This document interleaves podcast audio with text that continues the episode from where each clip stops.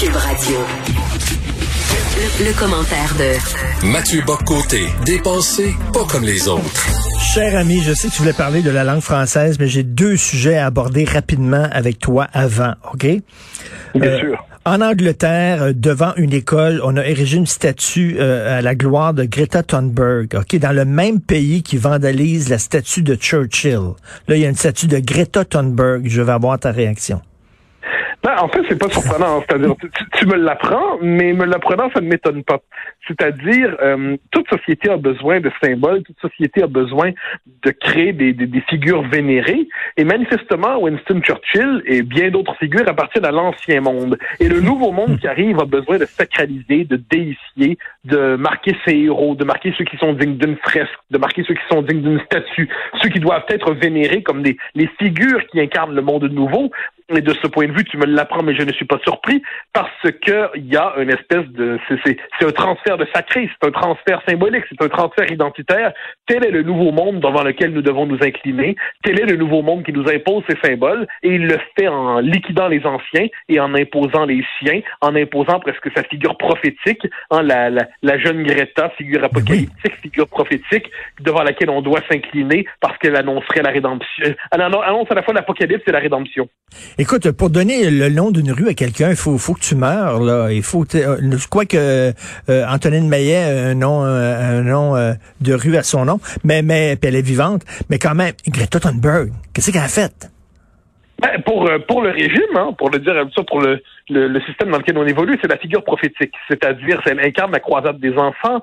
C'est cette figure incritiquable. C'est cette figure qui est censée nous inspirer. C'est cette figure devant laquelle les dirigeants s'inclinent. C'est cette figure au nom de laquelle apparemment on marcherait par millions. Donc, c'est devenu l'espèce de, de, symbole du régime. Et, euh, et de ce point de vue, c'est la figure iconique. C'est la figure, comme je dis, à la fois apocalyptique et qui prétend porter la renaissance. Pour peu qu'on suive ses, ses, ses consignes, euh, ses, ses, préceptes. donc, c'est de ce point de vue, moi, j'y vois un geste religieux. Aucune société ne peut se passer de religion. Ça, j'en suis venu à cette conclusion. Mm. Mon, mon libéralisme sceptique en prend un coup, mais c'est ainsi. Ensuite, reste à savoir si on décide de s'incliner devant Churchill ou devant euh, Greta Thunberg. Reste à voir, voir si une société préfère s'incliner devant les 2000 ans de christianisme ou les 2000 ans à venir euh, d'écologisme rédempteur. Et euh, bon, deuxième sujet, euh, je reviens sur la, la, la chronique de Sophie aujourd'hui.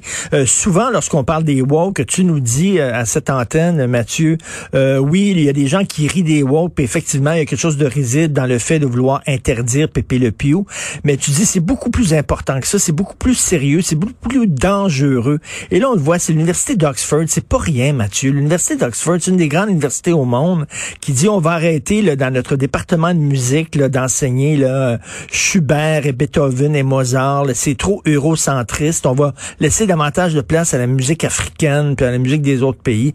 Écoute, Beethoven, mais en fait, c'est la contestation de l'idée d'universalité qui va jusqu'au bout. Hein. C'est-à-dire, est-ce que la civilisation occidentale a engendré des œuvres qui non seulement pardon, traduit sa propre réalité, mais aussi embrasse l'ensemble de l'humaine condition, oui ou non? Eh bien, ce qu'on nous dit aujourd'hui, c'est que finalement, la musique classique, mais aussi la médecine, mais aussi les mathématiques, mais aussi la physique relèverait de la suprématie blanche. Nous connaissons ce discours, mais on sous-estime jusqu'où il va aller. Or, on est devant un discours révolutionnaire qui va tout embrasser, qui ne laissera rien intact, qui va véritablement tout métaboliser. Et, euh, et nous y sommes, nous y sommes. C'est-à-dire rien ne doit être laissé intact. Les vieilles séries télé, les vieilles statues, les plus anciennes chansons les plus anciennes compositions musicales, tout doit y passer.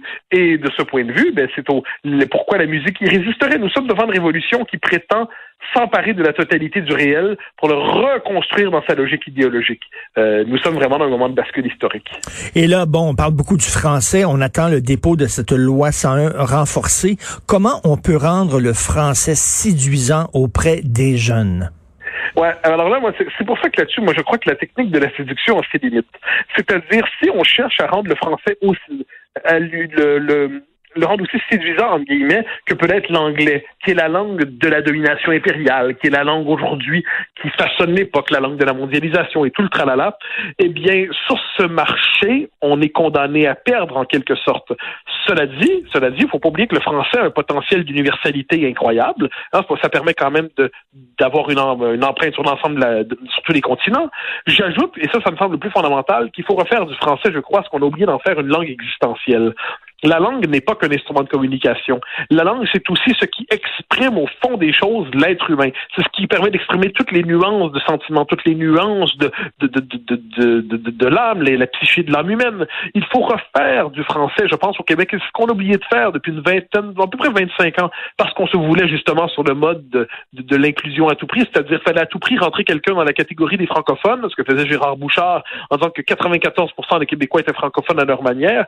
On a oublié de connecter cette langue-là à l'identité, à la culture, à l'histoire, à l'âme, à l'enracinement. Et je pense que c'est ce qu'il faut faire, un projet qui ne se règle pas en quatre ans, non plus qu'en huit ans, mais c'est la tâche d'une génération que de réenraciner les Québécois dans leur propre identité culturelle, leur propre identité linguistique. J'ajoute, et je le dis avec quelques sympathies, qu'à chaque génération, même si en ce moment on voit qu'il y a une vague qui est très forte, il y a des résistants, il y a des gens qui s'entêtent. Il y a une, dans la jeune génération, on l'a vu récemment avec une lettre de jeunes qui ont plaidé pour, contre l'anglicisation de Montréal. Il y a de jeunes intellectuels. Il y a dans ils, sont, ils, sont, minoritaires. Ils sont minoritaires. Oui, il n'y a, pas de doute. Mais il arrive des moments où quelquefois des minorités résolues sont capables de tenir. Et moi, c'est pour ça que là-dessus, je pense qu'il y a un double mouvement. L'État doit assurer ses responsabilités. Il doit réenraciner la langue française durablement. C'est un projet pédagogique sur une génération ou deux, là, dans les, structures profondes de l'identité québécoise. Et ensuite, là où il nous est permis de ne pas désespérer, c'est quand on voit tous ces jeunes hommes, ces jeunes femmes qui portent qui, qui résistent, qui s'entêtent malgré le discours dominant à ne pas capituler. Il y a quelque chose de beau à travers tout ça. Et je me dis que ces jeunes-là sont capables de porter une résistance et d'être inspirants. Je prétends pas renverser toute la tendance. Je dis que si on est capable de produire une culture québécoise qui parle au, le langage de l'époque, mais qui réussit aussi à y résister et qui réussit à rappeler la persistance profonde de l'identité nationale, on n'est pas. Mathieu, je suis optimiste. Sais-tu pourquoi ça te concerne? Et là, je vais te mettre mal à l'aise parce que tu es un gars qui est humble et t'aimes pas ça quand le, les projecteurs sont sur toi. Mais, mais écoute-moi bien.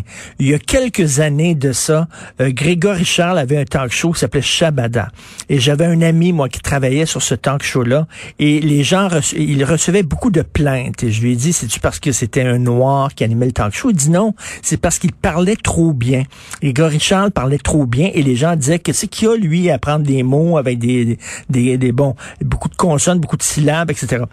Là, toi, tu es à LCN dans une émission de débat. Euh, tu es ici, tu es aimé des gens. Je pense qu'il y a quelques années de ça, euh, quelqu'un comme toi, euh, on l'aurait pas mis peut-être à l'antenne dans une émission populaire, dans une émission qui s'adresse à monsieur, madame, tout le monde, en disant, ben là, il parle trop avec des grands mots, tu, tu maîtrises très bien la langue et tout ça. Au contraire, les gens t'aiment beaucoup, les gens t'écoutent et tout ça. Et ça, pour moi, il y a quelque chose là. Il y a un signal là-dedans. Bah, je, je, je, je, ne peux qu'être flatté par ce que tu dis. Non, mais au-delà de ça, là... je, répondrai en me décentrant de moi-même, tu me le pardonneras, que je pense que les Québécois, il y a eu une espèce d'illusion dans les années 70, 80, 70, 80, 90 un peu. C'est une partie des élites se sont dit qu'elles devaient joualiser pour rejoindre le commun des mortels. Et, et, je pense que c'est Claude Jasmin qui raconte dans un de ses livres ou dans, dans un entretien, j'ai pas le souvenir exact, dans sa famille, certains lui disaient, parce que là, il s'était mis à joualiser lui-même, puis là, dans sa famille, il lui avait dit, mais pourquoi tu joualises? On t'a envoyé faire des études, c'est pas pour que tu fasses le joual, joual toi aussi.